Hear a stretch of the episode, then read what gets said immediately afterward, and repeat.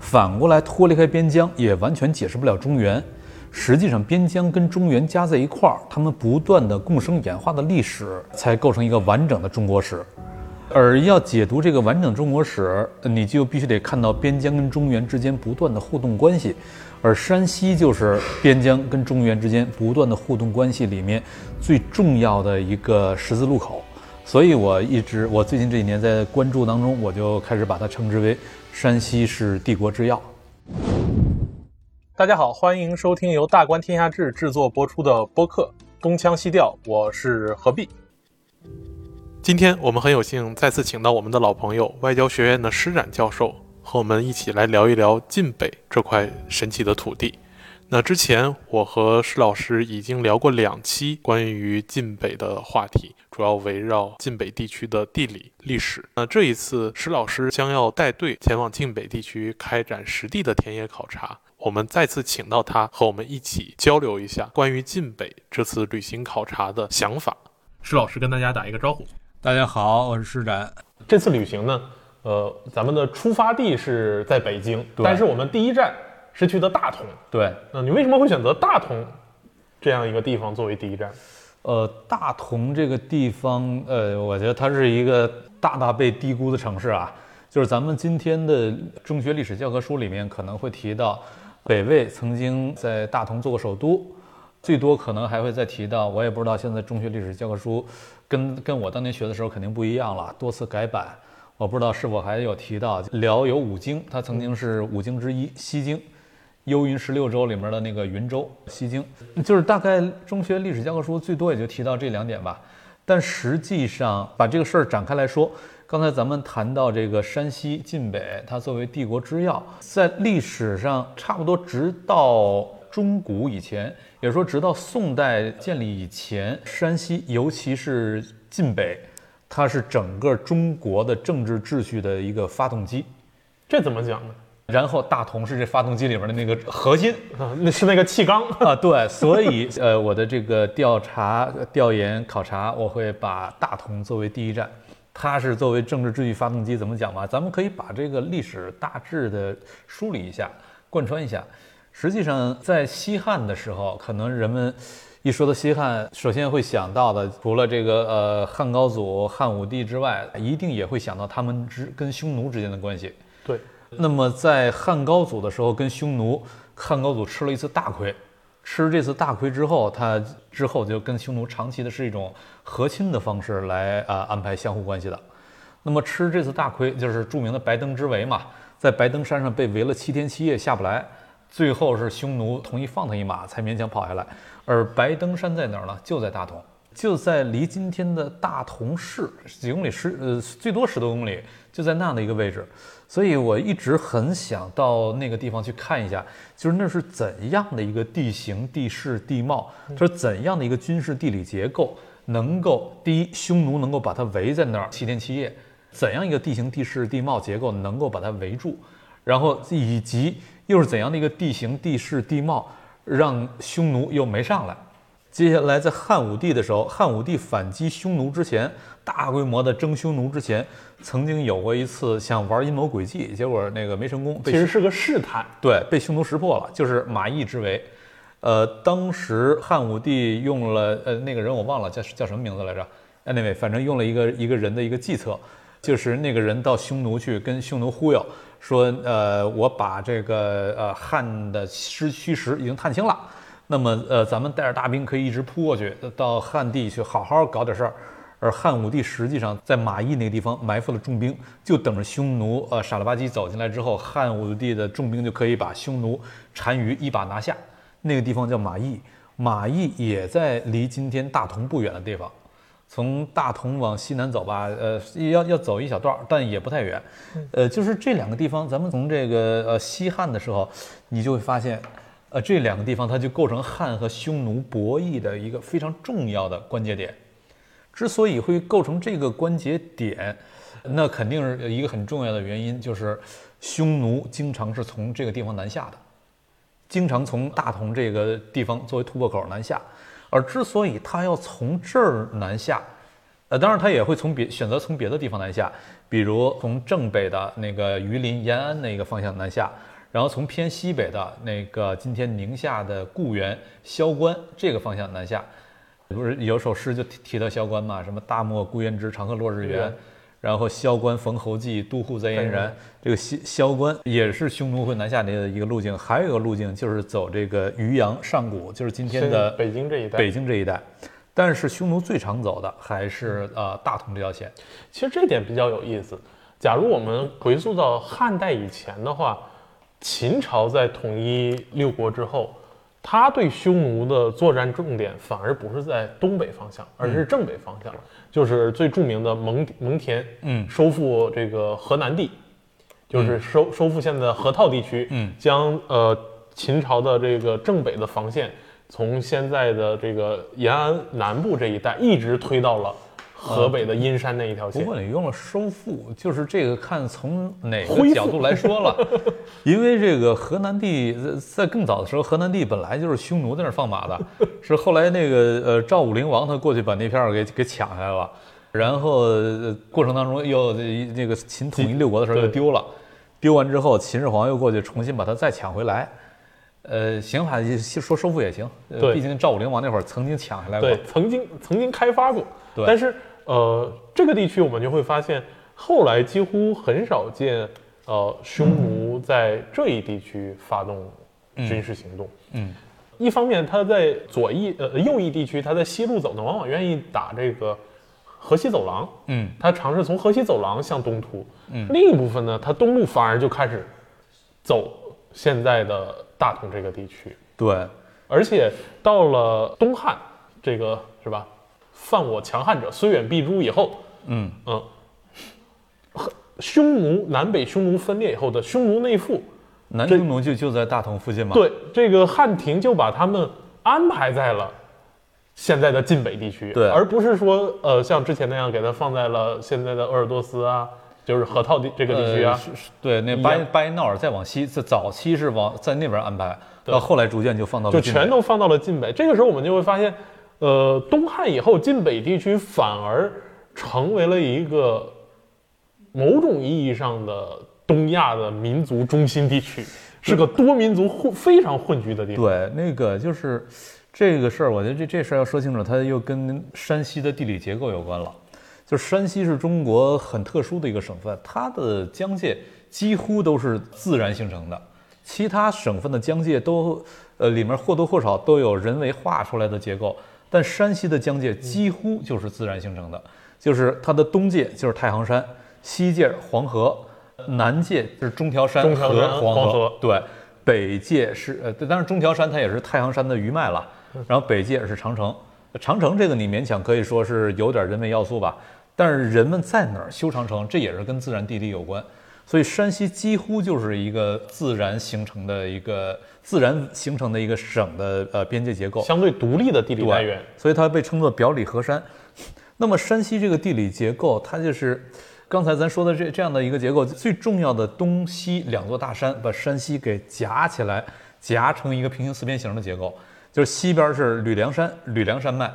然后吕梁山跟陕北的黄土高原中间夹出来一个晋陕大峡谷，那就是黄河了，走黄河了。然后东边就是太行山，太行山跟吕梁山两个大山一夹，把山西中间夹出来一一连串的，有点儿一连串的谷地，对，一连串就跟穿糖葫芦一样，糖葫芦形状的一连串的谷地。然后太行山这就构成了中国在地理上、自然地理上一个，呃咱经常说中学地理都学过，中国是有三大阶梯，青藏高原是第一阶梯，然后中间的这个呃若干个略略低一点的高原是第第二二阶梯阶梯，再往的东呃到了平原，这就是第三阶梯了。呃，太行山就是中国的第三阶梯跟第二阶梯之间的一个分界线。那么太行山它构成了两边一个呃很重要的这种这种呃分界嘛，构成分界有这种大山就意味着你交流起来交往起来很困难，呃，但是有大山它又有另外一个效应，就是有大山对应的它通常都会形成河，就是山只要够大，下面一定会形成河。那么呃穿行河在山中间穿行出来一系列谷地，这谷地又使得山呃两边又能够交通连连通起来。那么这些谷地对于这个山两边的人群而言，他们通过这些谷地山间的古道可以可以穿行，而在这个谷地的两端必会各形成一个重镇。呃，这这个我们看历史上从来都是如此。而太行山穿行太行山的呃有历史上有八条重要通道，被称作太行八行。而这八行里面每这八行每一行两端都是各有一个重镇。咱们看就是呃最北边军都行，这就在咱呃北京的北边居庸关的那个地方，对，那个叫做军都行，燕山跟太行山的交界。那军都行南口的这个重镇，两两边各有一个重镇吧。南边的这个重镇就是北京，北边那重镇就是张家口。当然你要往从张家口往西再多走一点儿，就到大同。大同对，所以你夸张点说，那就是军都行南口的重镇就是北京，北口或者说西口的重镇就是大同。然后你要再往南边走，有一个行叫做井行，呃，中间还有一个那个普音行，普音行它的那个呃东口的那边就是东西向的了，东口的重镇就是保定，呃，西边的这个重镇是我想是呃忻州，忻州。对，然后这个再往南下井行，井行东口的重镇就是石家庄，西口的重镇就是太原。就是这一系列的，我们会发现它有这一系列重镇，而这一系列重镇它就有一个很有意思一点，这就跟刚才咱们说的匈奴为什么更多的选择从山西这边南下，跟这有关了，就是在于如果他们是从北平这边，从北京这边南下走河北平原的话，就有一个问题，他一路往南跑，如果山西那边从井陉这边穿出来，从太原方向井陉横穿一支军队出来，直接就能抄你后路。就抄了你后路，所以如果他仅仅是从河北这边往南跑的话，呃，试图南下中原的话，他有被人断后路的危险，这这个事儿就很麻烦。而如果从大同南下的话，两两边都是山，他从中间的谷地走，他只要保持一条线往前走，就无后顾之忧啊。对，因为从山上很难下来人，然后当然他有可能从河北过来人穿过井陉去搞你，但是呃，山西高，河北低。所以就是呃，在古代战争的时候，居高临下远远胜过仰攻。仰攻，对。所以从河北穿过来搞山西这事儿的难度就大于从山西下去搞河北的难度。所以就是呃一个很简单的军事地理，出于这种军事地理的考虑，匈奴他也会优先选择从大同这边南下。他通常如果只有一支军队南下的话，他就走大同这条线往南走。如果是两支军队的话，可能一支从这个北京这边南下，一支从大同这边南下，两边遥相呼应。否则的话，这事儿就很麻烦。实际上，后来历史上就有过一次类似的案例，就是呃安禄山安史之乱。安禄山这哥们儿他是在北京这边起家的嘛，北京这边起家，从河北这边就一路往南打，非常顺畅。对，一路南下非常顺畅，就是中间差点出事儿。呃，当然咱站在安禄山的的角度来说，差点出事儿。就是他往一路往南走的时候，走到半道儿，呃，颜真卿他哥颜杲卿在这个当呃当时叫做真定，就是后来的正定，也就是今天的石家庄。颜杲卿他是在真定这边是啊，那会儿还叫常山是吧？常山太守，呃，常山赵子龙就是石家庄赵子龙，赵赵子龙石家庄人，那个就是常山太守，呃这个呃颜杲卿他一开始假装投降了安禄山。然后安禄山就那个给他高官厚禄，然后放心呃一路南下，奔着洛阳就去了。结果等到他离远离了呃常山，远离了真定之后，颜杲卿在后面开始搞事儿了，就是一下把他的这个退路就给截断了。当时把这个谁把安禄山给吓坏了，就是差一点儿，如果他这边退路被人截断了，差一点他就折掉。然后呃刚回手，他回过身来把颜杲卿给摆平了，把这条路给打通了。没想到李光弼。等等到他再南下的时候，李光弼又从太原给打回来了。李光弼就是从这个，他是应该是从那个朔方郡，就是今天的这个，呃，内蒙古巴彦淖尔那一带，从那一带的大军过来，先到大同，从大同再到呃太原，然后从太原出井陉，呃，又直扑这个呃常山，就是又把呃又把安禄山的退路给截断了。当时李光弼都给皇上那个上书。李光弼跟郭子仪他们俩一块儿去搞这事儿，给皇上上书说，我们已经把这边搞定了，我们接下来准备往北直扑安禄山老巢，安禄山就没有退路了，这他基本就没戏了。只要潼关那边千万不要出战，潼关那边一定要守住，潼关只要能守住，给我俩月时间，这事儿摆平了。没想到潼关就没守住，结果这这这这这事儿就废了。所以就是这也可以看到，安禄山这就是一个反面案例。如果他只从河北进军的话，他后方实际上非常不稳。他为了稳定后方，他必须得在呃山西从大同那边从北往南得有他的一路人马。如果那边没有他的人马，那基本上这个这个事儿就会转成别人占据主动了。这也是跟刚才咱说的匈奴他为什么从从这边南下，这是直接相关。对，刚才谈到安安禄山之乱，实际上呃你已经涉及到了晋东北的四个角上的关键城市里面的东南角嗯，啊，就是赵子龙老家石家庄，涉及到俩了，还还涉及到这个东北角呢，北京。呃，北京，这是两、两个很重要的一条线，它是沿着东路一直南北向的一条非常宽敞的大路，而且从历史上我们看，赵子龙出身常山，这个地方就出武将，对。说明作为一个交通关键的地方，它一直是一个兵家必争之地，这个地方的人习武的之风就非常盛行。对。对。安禄山之乱基本就是腰斩了唐朝，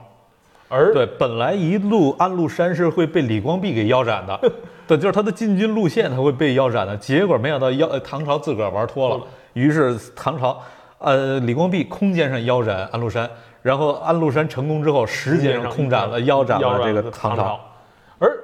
唐朝的起起家其实就涉及了这四个城市里面的最后一个，就是呃太原。对，太原，李渊就是呃跟李世民就是在太原起兵，对而太原这座城市，其实我们看在山西南北、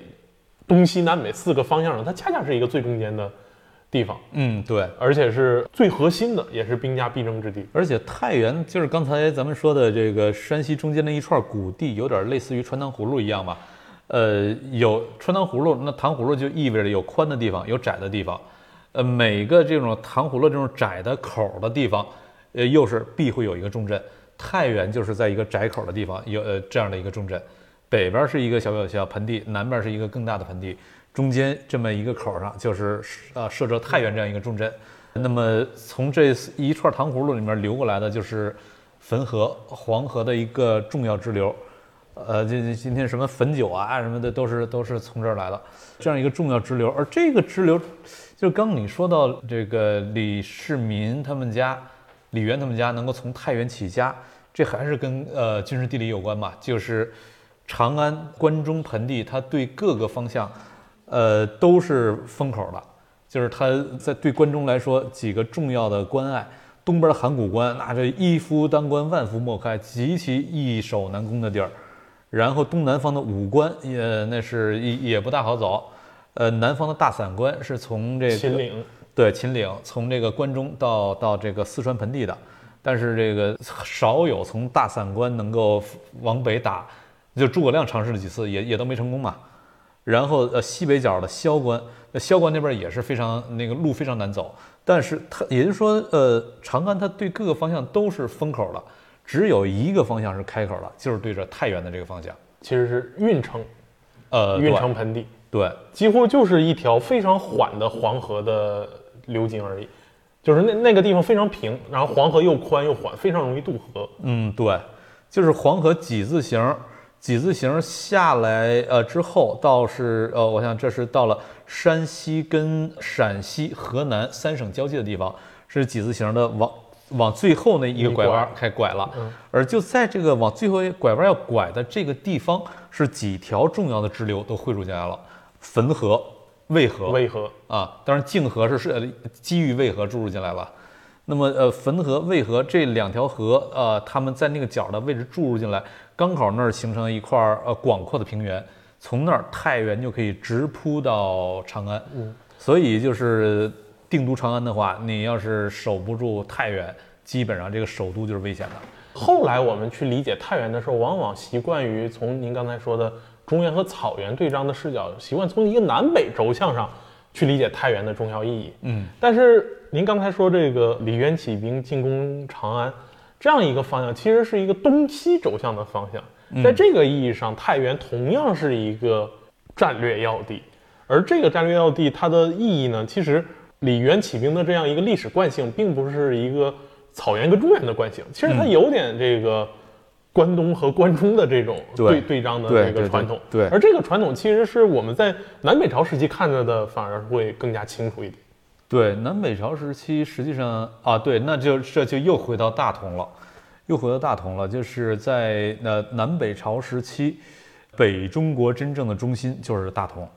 呃，南北朝北呃南朝是南朝这个宋齐梁陈什么的，基本上都是定都在南京，当时叫建康，而北朝当然前面的五胡十六国什么五胡十六国那会儿北边打得一塌糊涂。直到北魏把所有的小鬼都给平掉了，那会儿才算建立了北朝。而北魏的前期、中期，首都一直是定都在大同，所以就是那会儿整个北中国的中心是大同，不是什么其他的城市。而且就是这个事儿，咱再往前来来呃掰的话，你会发现这个在西晋末年八王之乱什么的，八王之乱。呃，就是这些一大堆司马王爷彼此打得一塌糊涂，都打成一锅粥了，而且彼此之间就是呃，全都杀红了眼了，根本上就不没有任何道义可言了，也没有任何人性可言了，就是所有人都陷在巨大的恐惧当中嘛，就是杀，把所有的身边的姓司马的人几乎都给杀干了，然后最后打得精疲力尽的时候，还剩下的两个司马王爷各自瞄上了，哎，北边还有一堆胡人呢。我自个儿手上没兵了，我就把那堆胡人给动员起来，用他们来替我打仗。结果这胡人被你动员起来之后，很快就控制不住了嘛。所以就是呃，就进入了这个五胡乱华的一个阶段。所谓五胡乱华，实际上根本不是胡人自个儿发动起来的，完全是这种司马王爷，就是他们自个儿瞎胡乱搞发动起来的。而发动起来之后，五胡乱华里面胡人的第一个胡人王朝。就是这个匈奴人刘渊所建立的，匈奴人刘渊所建立的这个，呃，当时叫做呃赵，他先叫做汉，先叫做汉，因为自认是这个刘家的女婿，他已经不是女婿了，外孙，对，呃，那个外甥，外甥，刘刘家的外甥，所以他就是那个继承大汉王朝。对，立国的时候，他那个整个这个宗庙里面，最早祭奠的刘邦，到最后一个祭奠的是这个刘刘禅、阿斗。就是说我整个所有跟汉有关的这些人，我都要祭奠一番。这是我们的这个前辈，而他当时起来搞事儿，就是在晋北搞起来的。然后他定都就定都在呃离石，是那就是今天吕梁下面的一个地方，山西吕梁下面一个地方。这个当然那个地方也没有办法严格的说晋北了，晋北晋中的一个交界的位置吧。反正就是这个呃五胡乱华的起点，也是呃几乎可以说是在晋北起来的。但肯定是在山西了，呃，几乎是在晋北起来。而为什么这个匈奴人会在这个地方搞起来？这就跟刚才你说的相关了。就是东汉的时候安顿那些匈奴人，已经开始大量的把他们安顿在晋北了。正是因为大量安顿在晋北，然后才这边这些匈奴人开始这个呃，这早期也没有什么太多想法。但是后来在曹操的时候，就是担心匈奴人有想法，曹操就把这些匈奴人给分成五部。分成五部之后，到了这个司马家的时候，就是搞这些匈奴人，搞得更不靠谱，更不地道。最后这匈奴人就反叛了，所以有了这个这个呃五胡乱华的第一步。呃，接下来就是在打成一锅粥，而中间起来的很一系列的强人，差不多能有一半都是在晋北地区起来的。就是五胡乱华时期，差不多一半强人都是在晋北起来，直到最后把所有这些小鬼全都给碾平了的拓跋鲜卑。建立北魏，而北魏首都就定都在大大同。对，那北魏首都南迁之后，呃，很快就是这个孝文帝改革，就是迅速的汉化。对，然后就有了后来的汉化鲜卑跟非汉化鲜卑之间的一个分裂，就是后来的六镇之乱。对，而平定六镇之乱的又是晋北人的尔朱人，对，尔朱荣，尔尔朱荣，尔朱家族，就是这个事儿就，他就呃很麻烦什么呢？就是呃，在之前北魏定都在大同的时候，大同这处在长城沿线嘛，北边是游牧的地界儿，南边是农耕的地界儿，所以只要你定都在大同，就意味着游牧农耕，呃，两个世界两种秩序你都能控制得了，两波力量两种人群你都能动员得起来，因为呃，鲜卑本身是游牧起家的，一旦迁都洛阳之后，就意味着你把游牧这一脉给丢掉了，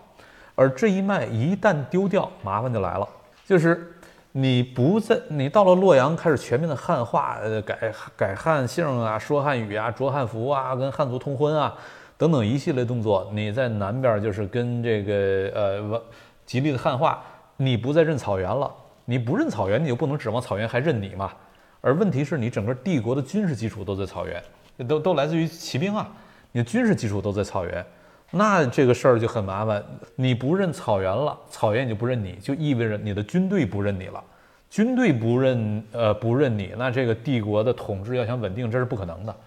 所以就是，呃，迁都到洛阳之后，过了呃过了没有太长的时间，呃，北魏就发生严重的内乱，就是就就等于亡国了嘛。呃，这个北魏六镇起来，然后葛荣等等一帮这个流民又起来，就是不停的互相搞事儿，而真的把所有这一切这个事儿给摆平的，呃，又是刚刚你说的，来自于晋北那个地方，一个还挺好听的名字，秀容川，就是很秀丽的面容。秀容川在秀容川一带游牧的呃这个呃一一群一群人吧，尔朱尔朱家族尔朱荣把把这个秩序把天下都给平定住了。而秀容川这个地方今天在哪儿呢？今天就在我想那应该是在啊衡北魏北岳衡山跟五台山中间的一个谷地。其实就是滹沱河谷地。对，滹沱河谷地，这个谷地它在今天属于山西忻州。樊寺县，对，而滹沱河谷地，这个滹沱河一路流出来，穿过太行山，往东，那它就穿过的就是井陉，然后再往东走，就进入到了石家庄。所以，呃，这就是构成中国历史，至少中古以前的历史最重要的一个，刚才说的，呃，历史的演化的发动机，一系列秩序变迁的策源地，都是在这个在在这个晋北这边这边展开的。如果说中古以前的历史跟呃四个角上这四个点，嗯。呃，渔阳就是北京，嗯。然后长呃常山正定，嗯，呃石家庄，石家庄、太原以及大同有关的话，嗯。那中古以后的历史，其实呃我感觉它似乎跟围成这个平呃近东北平行四四边形的一个这四条边更有关系。嗯一方面，呃，纵向上我们看两个边，就是刚才我们一直在谈论的，从呃大同盆地到汾河谷地的这样一条西边的一条纵向线，东面就是太行山东路呃这样一条线，这两条线构成了一个由南向北中原和草原相对峙的很重要的两条行军路线。嗯那同时呢，为了阻断中原政权，为了阻断这条行军路线呢，它又要构筑两条防线，而这个防线恰恰是横着的这两两段线。嗯。北面是从大同一直到北京地区的这个长城这条边界，嗯。而南面我们看到太原北面很重要的这个忻州有一个内长城，一直到呃现在的保定，再从到现在八达岭跟外长城汇合。对，而这条线呢，大概就是呃西边有最著名的雁门关，这个杨家将的故事我们都知道。对，那东面我们有这个比较熟悉的，像呃娘子关娘子关抗战，呃，再向保定，以及向北到了这个呃两条长城之间的像宣府啊、这样很重要的这个对地区。对，呃这个时候我们就会发现，这四这四条这四条边啊，两条通路，两条阻断的防线，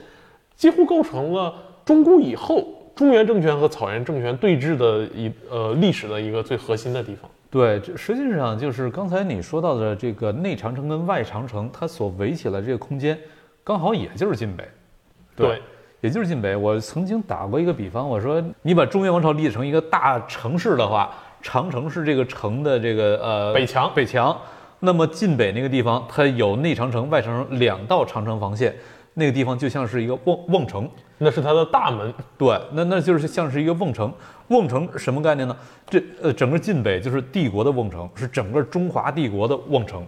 那要这么说的话，中古以后的历史看起来似乎有点惨淡，就是中原政权最先是因为后晋石敬瑭划、划走了燕云十六州，嗯，只能守着单薄的内长城这一线，对，北魏不是北宋的时候，就是雁门关。北边丢了，但是好歹它还算受，还算剩了一条。对，就好歹还有雁门关可守，这边还有这个正定这一条线，然后往东就是大海这一条线还能守。那不断的有了元朝大一统，然后明朝的由南至北的这个统一，勉强的将中原政权跟草原政权的防线推到了现在外城、嗯外长城的这个地方，从而也就形塑了现在，因为是军事要地，所以我们看这个。呃，晋北地区有大量的以保或者补，就是“保”这个字为结尾的地名。对这个内长城、外长城的这个结构，就是在宋辽对峙的时候，基本上辽他就推进到这个呃外长城呃那边已经被他所控制了，一直推进到内长城这儿。而这个过程，这是这个石敬瑭呃献出燕云十六州嘛。而石敬瑭献出燕云十六州，很多人说他是个汉奸，实际这这话说的很冤枉，因为石敬瑭根本就不是个汉族人嘛，你这沙陀人对无所谓汉奸，沙陀人，沙陀人是突厥的别支是吧？而石敬瑭那会儿是呃五代十国，就是在五胡乱华呃南北朝之后又一个混乱时期混乱分裂的一个时期。而五代十国里面真正的主导者呢，就就是肯定是五代这边，十国都是南方，就是各自割据一下就完了，基本都没有什么大的想法。有大的想法的都是在五代这边，而五代这边咱们会发现很有意思的是，有三代都是从这个山西直接从山西出来的。然后呃，三代就是五代梁、唐、晋、汉、周。梁是这个不是从山西出来的，从河南搞起来的。朱温从河南搞起来的。对，但是呃，朱温跟这个谁，跟这个李克用他们长期的 PK，最后朱温死了之后，他这个就被李克用他们给 PK 掉了嘛。而李克用他们就是在山西搞起来这个后唐，然后呃石敬瑭的后晋，然后再以及后来的这个刘志远的后后汉。对，三个三个沙陀族的政权接连对，呃，后唐、后晋、后汉都是沙陀人呃主导建立起来的，而这三个沙陀人又都是在呃山西，都是在山西起的起的家，呃，甚至可以说他们的最重要的力量都是在晋北。那刚才我们聊了这么多关于军事地理上的这个地区的重要性，嗯。但是我这一次您要带队带大家去看的东西，地面上的遗迹，对，反而跟军事可能关系不大，因为我们知道，从大同到这个五台，再到最后的这个曲阳和正定，我们看到最丰富的这个文化遗迹，大部分是佛寺对，和重要的这个木构呃。古代的木构建筑几乎都是佛寺，你看，对对。呃，大同城墙是后建的，但城里面的这个善化寺、华严寺，对。呃，以及云冈石窟，对。这都是佛教遗迹。那往南，呃，离不开的就是应县的这个木塔，应县木塔，这也是释迦宫，这也是对，然后衡山的悬空寺，悬空寺。那东出到五台山，这五台山更是佛教这个四大圣地之一。对，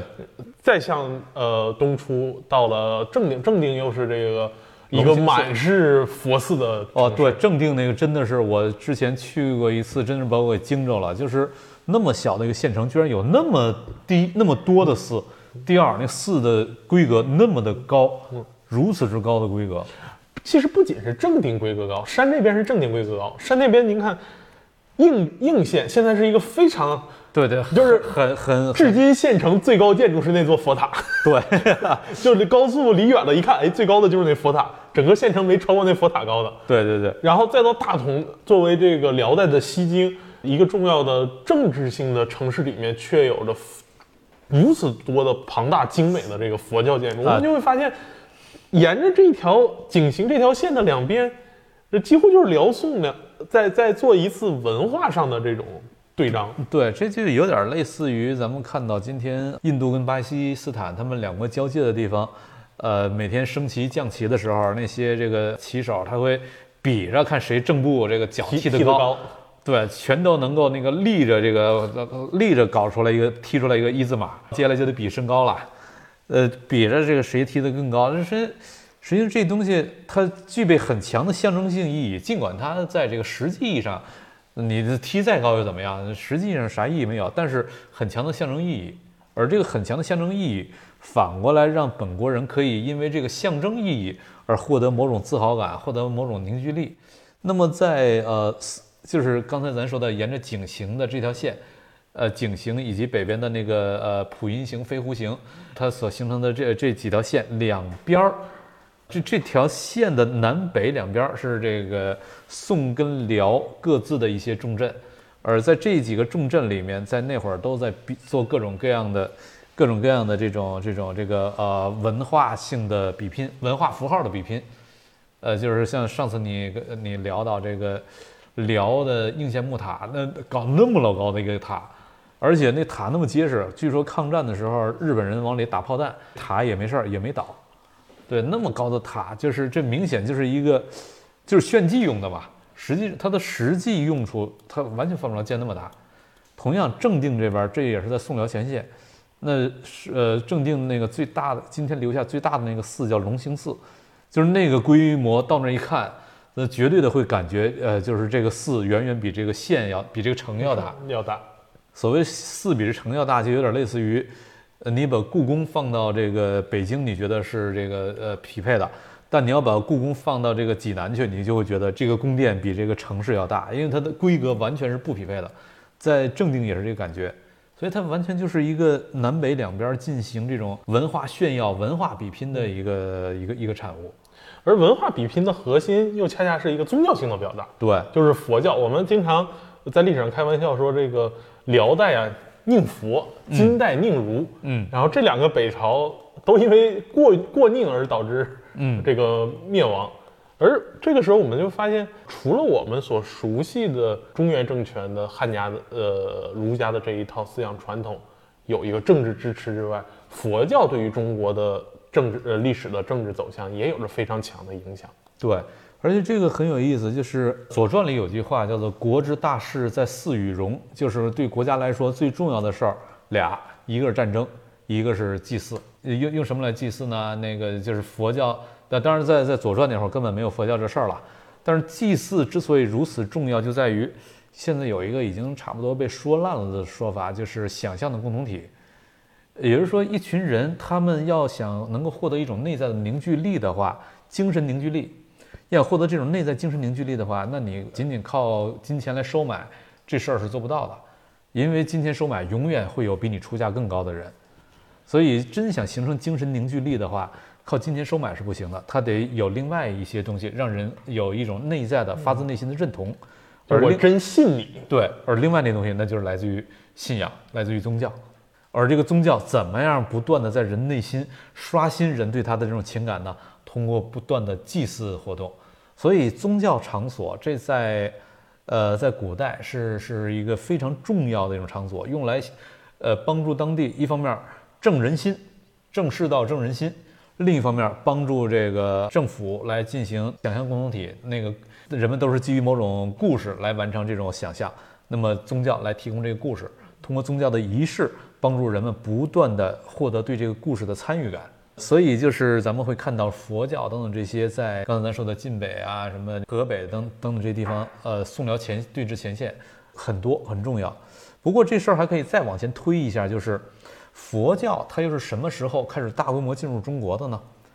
佛教最早进入中国是在东汉的时候，据说是在东汉第二个皇帝汉明帝的时候，当然就传说了，传说有白马驮着这个佛经来到洛阳，最后在那儿搞一白马寺，但这个纯是传说，因为整个东汉，包括一直到三国、呃魏晋的时候，就是佛教它在中原地区，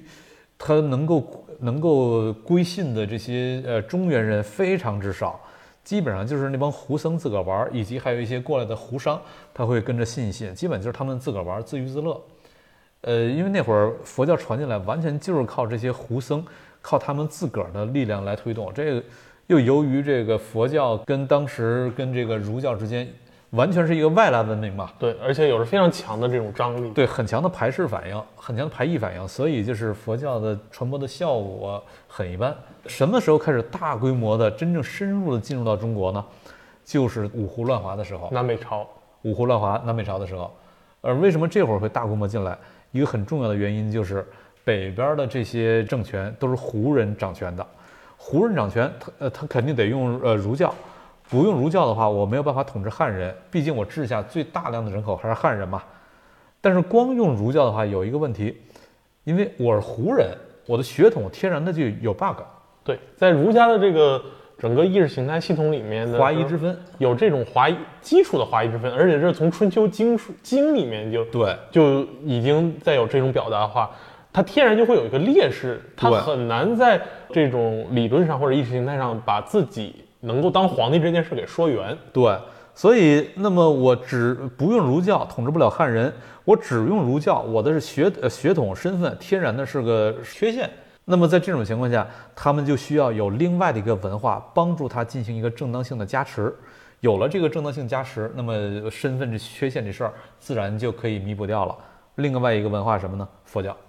所以在五胡乱华的时候，那些胡人君主是举朝廷之力把佛教大规模的引入。这正是到了这会儿，才开始有了佛教的真正的大规模的深入到中国。而真正大规模深入进来的时候，对于百姓来说，就算我还那个我听不懂佛经，我看不懂什么东西，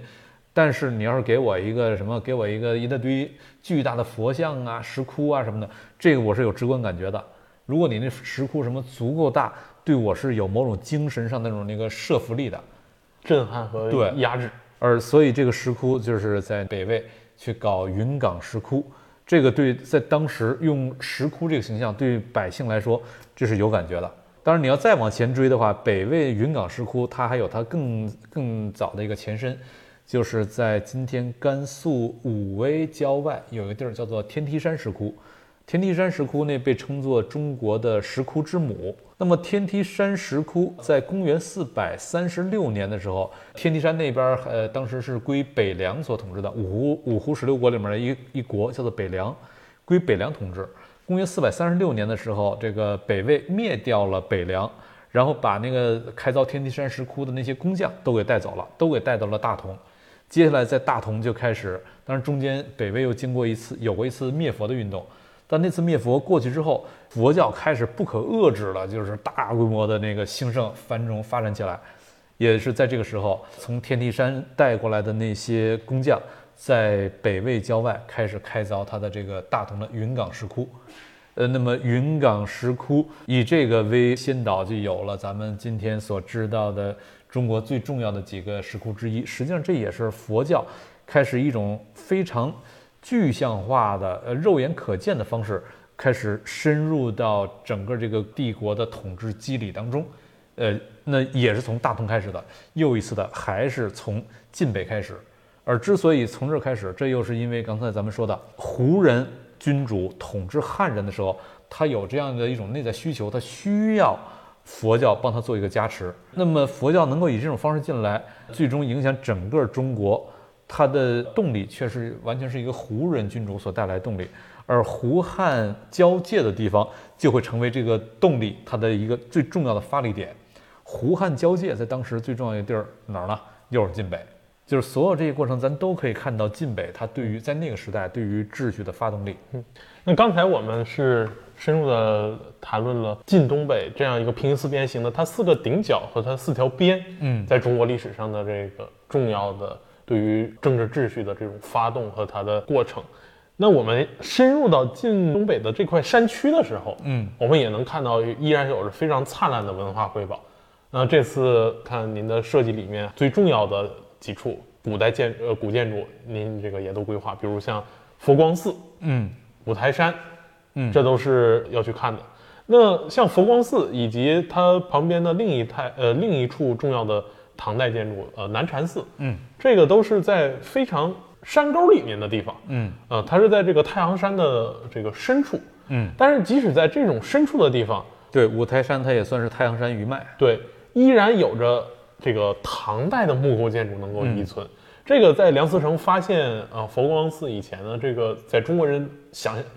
是不敢想象的，因为当时认为普遍认为。中国大陆地区已经没有任何唐代以前的木构了，而这个东西要想找，我们只能东渡日本，嗯，去找。但是梁思成在晋北地区的这个考察里面，发现了佛光寺，找到了真正的仍然遗留的唐代木构建筑。而无论是佛光寺还是南禅寺，都是佛教寺庙。而在唐代的时候，佛教的深入，刚才我们讲说。在南北朝的时候，它是在首都这个这样的地区去营造大的佛教景观，来去提供政治合法性的叙事，来去让这个普普通人在这个地方受到一种呃精神上的感召或者碾压。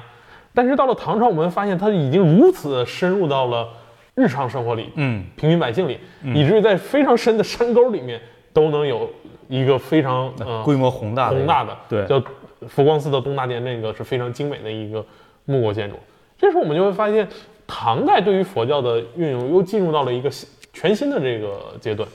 对，不过说到五台山这边的这些寺庙，咱俩的关注点就是关注的重点，多少是有些区别。呃，就是你一直是对这个呃唐代的这种木构建筑、唐构、辽构那是特别感兴趣，所以就像那个大同的善化寺、华严寺，那都是非常宏伟的辽构，呃，然后这个南国南禅寺、佛光寺又是非常壮观的呃唐构，你对这个非常感兴趣。当然这个呃我也感兴趣啊，这这次也确实都会仔细的去看一下。呃，大同那边我去过，但是五台山这边这两个我都还没去过，这个要去仔细的去看一下。呃，但是我在这之外，我还有更关注的一个点，因为刚才咱说那几个寺都是汉传佛教，但五台山同时它又是藏传佛教一个非常重要的汇聚场所。它对于藏传佛教变得极为重要这个事儿，主要是在清朝的时候，呃，这么转化出来的。因为咱们知道，呃，就是清朝它实际上是汉、满、蒙、回、藏这所有的这些，今天咱们的主要族群，只只有汉是农耕的，满、蒙、回、藏这都是游牧的或者或者别的方式吧，就是他汉、满、蒙、回、藏都给统摄起来，在同一个帝国内部。那么对于中原的汉人来说，他就是用用这个儒教的方式是能够收服汉人的心的，但是对于满、蒙、回、藏来说，呃，尤其是满蒙藏，它是需要用这藏传佛教来收服这这些人的心的。呃，满蒙藏，但是呃，藏传佛教有一个问题就在于这个宗教中心太远了，在拉萨，在日喀则。一方面远，但太远还不是太大的问题。最大的问题是什么呢？如果你太远，你这个地方有可能离心力特别强。离心力太强，而你那个地方又主导着这个些非中原世界的精神秩序的话，你离心力又很强，那这个对于帝国的统治来说是一个巨大的潜在风险。所以帝国一定要想方设法把你的这个呃藏传佛教的精神中心，至少从拉萨呃从日喀则那些地方，至少得分相当一部分出来，能移出来更好。实在移不出来，我也得分相当一部分出来。那么怎么分相当一部分出来呢？当时大清的办法就是在内地有若干个重要的地儿，我来建设一些敕建的藏传佛教的寺院。那么当时也有几个重要的城市，而这几个重要城市，一个是盛京沈阳，呃，这这没得说啊，呃，大清隆兴之地。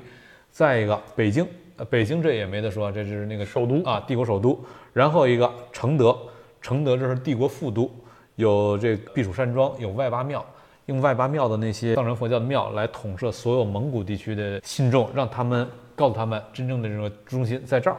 藏传佛教中心在这儿。然后还有一个呃，还有一个就是五台山，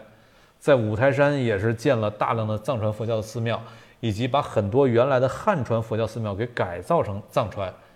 呃，那么它就形成了从这个沈阳中间经过承德和北京，再到五台山这样一个。呃，约等于弯月形的一个藏传佛教的地带，而这个地带它是皇帝可以来控制的，对，离皇帝近，皇帝可以控制的，用这个来确保，呃，满呃满蒙藏等等他们的精神中心是在一个呃帝国能够控制的地方，所以我就是到五台山去考察，呃，去调研，我一个是对于这些文物，呃，本身我我很感兴趣。另一个就是我很想去看一看，他到底是怎么在五台山来做这种藏传佛教的这种安排的，以及在那儿五台山，它对汉传佛教也是一个重要的地，呃，这个这个圣地啊。那么在那个地方，藏传跟汉传彼此之间又是怎么平衡的？因为你把它完全改成藏传的话，可能汉传世界的人也不干。所以就是他在那儿怎么平衡的，这是一个非常值得仔细玩味的地方。因为明朝留下疆域，大概在九百六十万里面，大概只占四百多万，剩下有五百多万，实际上都是大清留下的。所以就是要理解这样的一个庞大疆域，那么去看这个藏传佛教环北京的这个藏传佛教新约带，这这就是很很重要了。说到呃清朝的这个政治的复杂性，其实除了藏传佛教，我们很容易看到的这种我们相对陌生的文化的这一面，其实也有非常熟悉的一面。这个熟悉的方向就是我们这次旅行尾端的一站，就是曲阳。嗯，那曲阳其实，呃，在现在来说，我们可能假如稍微熟悉一点的话，也就只知道它是个石雕之都，这个遍地都是各色各样的石雕。曲阳可能很多人都没听过曲阳这个地儿了，就是在保定下面的一个县。一个县啊，而曲阳这里有一处中国历史上非常重要的古代建筑，这个建筑是元代的北岳庙。北岳庙，对，就是我们现在的北岳呢，一般会认为是大同浑源县的衡衡山北北岳岳衡山衡山。但实际上，在清代以前，中国的这个北岳其实是在现在的保定曲阳县的这个衡山。对，也叫衡山，就是一个衡山，呃，各自表述，不 是不是，实际上两呃是两个山，呃，共享了一个名儿，共享了一个名儿。啊，但但是它不是同时共享的，对，前后前后分享这个名儿。这个时候我们就会发现，元代是一个蒙古南下一统中华的一个朝代，那清代给它换了个地儿，把北岳换了个地儿，挪到今天的衡山去，衡山同样是重视呃山岳祭祀的一个表达。对。那同样它是满洲八旗南下建立的一个大一统政权。嗯，这个时候我们就会发现，当我们去到北岳庙这个元代建筑的时候，我们就会发现，无论是元代还是清代，它的复杂性并不仅仅在于呃你对于五台山的关注，嗯，同时它还有一个面向，就是它对于中原地区传统的山岳祭祀。北岳这样一个呃岳山的这个祭祀的呃关注，也有着密切的关系。对这也是他对表达帝国正统性的一个很重要的关键。因为北岳的转移的清代转移的很重要的一个讨论点，就在于说，既然我们定都北京了，但是北京在呃儒家的这个空间里面，空间观里面，帝国的都城应该在四月，在五月中间，对，在至少东西南北四月之间吧。对。你不能超出这这个范围，你这个就是这空间上就是夷狄了。对对对，对，但是其实从明代定都北京开始就已经有了这个当时有很多人就争论过这个事儿。对，但是明代没有达成去转将越转移的。签约的这个想法，对对那到了清朝的时候，签约这件事儿最后给办成了，对让北京能够处在四岳之中。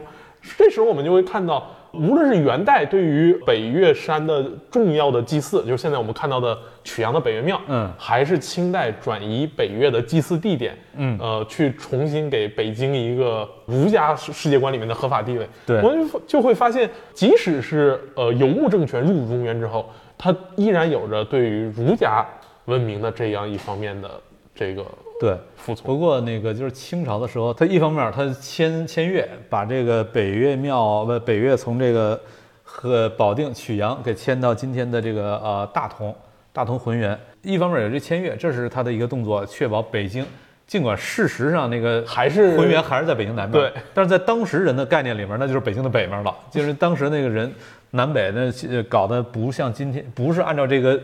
绝对意义上的空间感嘎嘎，它是另外的一另外的一种直觉上的空间感，而不是一个物理空间感。他做了这样一个呃动作，把北京放到这个五岳的内部，对。但同时，他进一步的大幅度的扩大了他的这个山岳祭祀的范围。就是我之前读过几篇论文，就比如他在新疆叫祭祀博格达峰，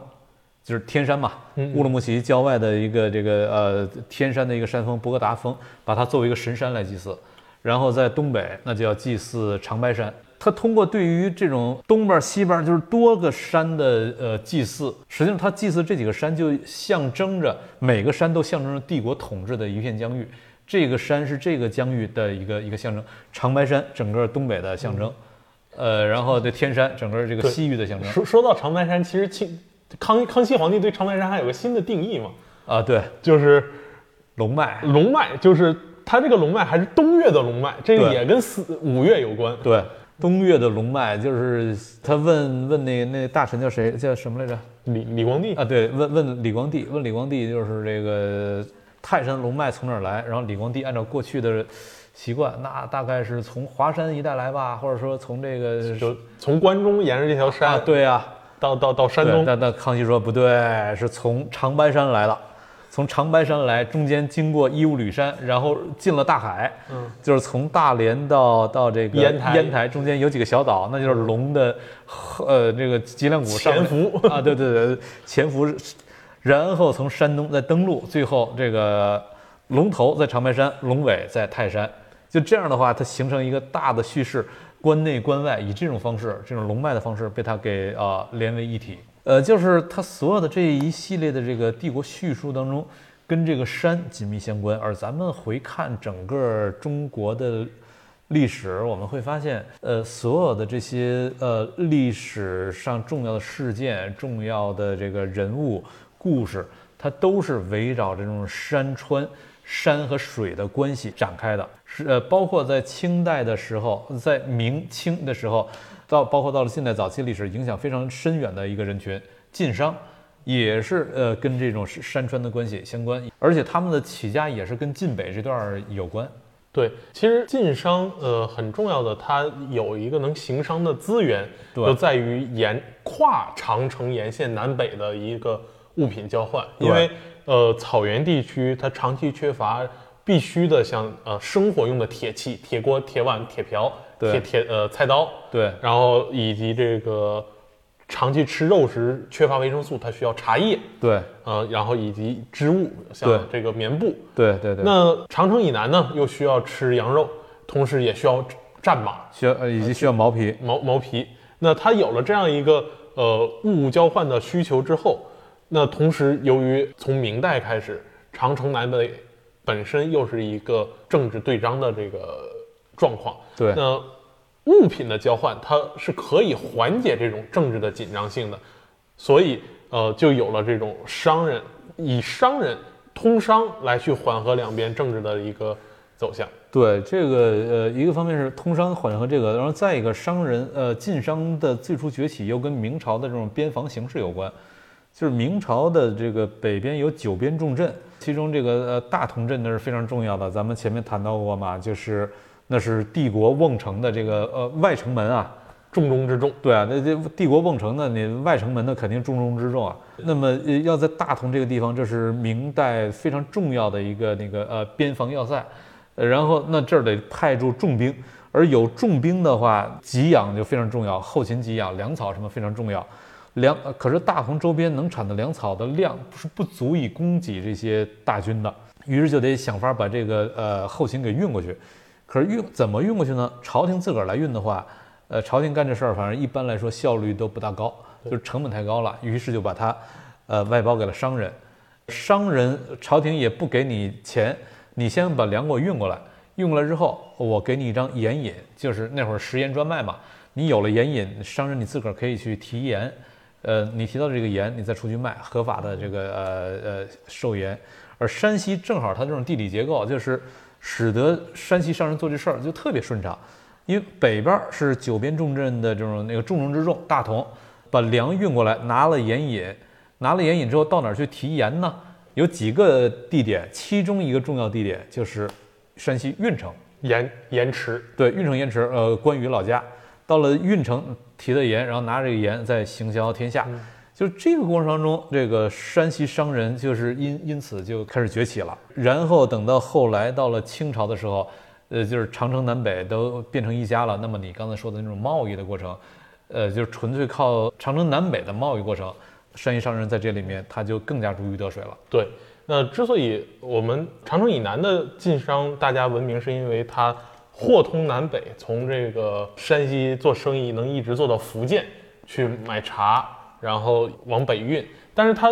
运销的市场恰恰是在长城以外，它是整个蒙古地区，蒙古地区吕蒙商一直向北能到现在的蒙古国，就是我们熟悉的恰克图，最远一直到彼得堡嘛。对，一一直能到彼得堡。那同时随着这个清朝向西的和呃准噶尔汗国的这个冲突，它的前线同样。跟明代一样，它需要大量的随军商人来去供应自己的军需。那吕蒙商就山西商人在这里面获得了大量的利润，一直延续到了呃晚清近代以后。我们非常熟悉的看那部电视剧《乔家大院》，嗯，这个时候已经不简单是在做货物上的贸易，他已经开始汇通全国，尝试建立一个。近代的金融体系，对对，嗯，这个时候我们就会发现，山西商人恰恰因为它特殊的地理关系，以及在呃相对特殊的政治需求的情况下，走出了一条中国自己文明，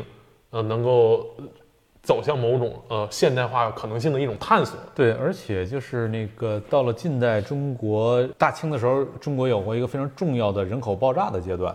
在人口爆炸的时候，那么。人口中原汉人人口爆炸太多了，你就得想法移民啊。于是到了近代就有重要的三场大的移民运动，一个是闯关东，像在咱们俩这老呃这个西安人都是闯关东过去的，来到东北的。对，然后呃再一个下南洋，第三一个走西口，走西口所走的那个就是在是呃又又是在晋北，在晋晋西北的那个地儿，在今天应该叫做右玉县是吧？朔州的右玉县，右玉县沙湖口，沙湖口。我想呃朔州那个地儿，它就朔州这个城市很有意思，它的南边是这个雁门关，雁门关。北边沙湖口，沙湖口对，它正好处在这个呃中间，它本身完整的就在这个帝国瓮城的内部。从沙湖口就大量的这个山西人，呃，走出去，呃，逐渐的扩散到呃整个大西北，而这个晋商也在这个过程当中，就所有的这些脚步全都混合在一块儿。有了咱们近代的一系列的这种商业贸易，以及呃帝国远征的时候它的后勤工作，所有这些都是由山西商人完成的。而这个山西商人起家的地点也是在晋北。那如果说晋北地区在中古以前，它是凭借它的军事实力实现了它的帝国的呃发动机的角角色，嗯，那实际上到了明清两代，山西商人以经贸的力量，嗯来支撑起了北部边疆的一个运转。嗯，可见晋北地区的确是一个我们无法忽视的地区。对，所以也非常期待您这次带着团队，呃，一方面实现你的这个考察调研，一方面也能带我们去领略晋北地区这些非常呃对丰富的文化遗存。对，刚才就是说到的这一系列的重要的历史地点，呃，发生了这些重要历史事件的地方，像什么这个大同啊、沙湖口啊、雁门关啊、广武古城啊、那个五台山啊、曲阳啊、正定正定啊等等这些地方，我们这次的考察全都会去走到。到那些地方，其中有个别地方我去过，但是多一半儿我也没去过。那么这些地方我都要要仔细的去深入的去看一下它的历史机理，以及我之前我在书上读到的大量资料，我抽象的知道他们在历史上这个帝国曾经是怎么搞的，然后当地的人又是怎么样来动作的。呃，但是呃很真实的、很具体的微观的历史过程到底怎么展开的，以及它的军事、地理、空间结构、形式到底是一个什么样的，导致我们所知道的那一系列的金戈铁马，那一系列的可歌可泣，全都在这一片帝国瓮城的土地上展开。这些都得是仔细去调研、考察、探究，我们才能够知道的。所以，对这次呃调研考察之旅有兴趣的朋友们，可以关注“施展世界”公众号“施展世界”，在那里面回复“考察”这个关键词，就可以知道这次的考察调研的呃具体的安排了。非常感谢石山老师向我们如此深入而广泛的，呃，讨论了晋北这样一个在现在看来并不那么起眼的地区，它在中国历史上所发挥过的重要的作用，也非常期待这次考察之行能够圆满成功。对这次考察，呃，我自己会走，然后还有一个这个现在中国社科院的呃老师，呃，北大历史系的博士毕业，呃，他本身就是个山西人，长期的是研究，他就是研究中国史出身的，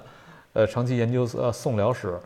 他会跟我我们两个一块儿，一路上不停的去探讨、去去去考察、去讨论，然后还有呃联系了一个当地的学者，对于呃晋北，对于整个这个长城沿线都非常之熟悉的一个学者，呃，他也会呃在在大同跟我们有一些具体的交流，呃，就是我相信这次应该会是非常有收获的一个考察。好，那今天就这样，再见，，大家再见。拜拜。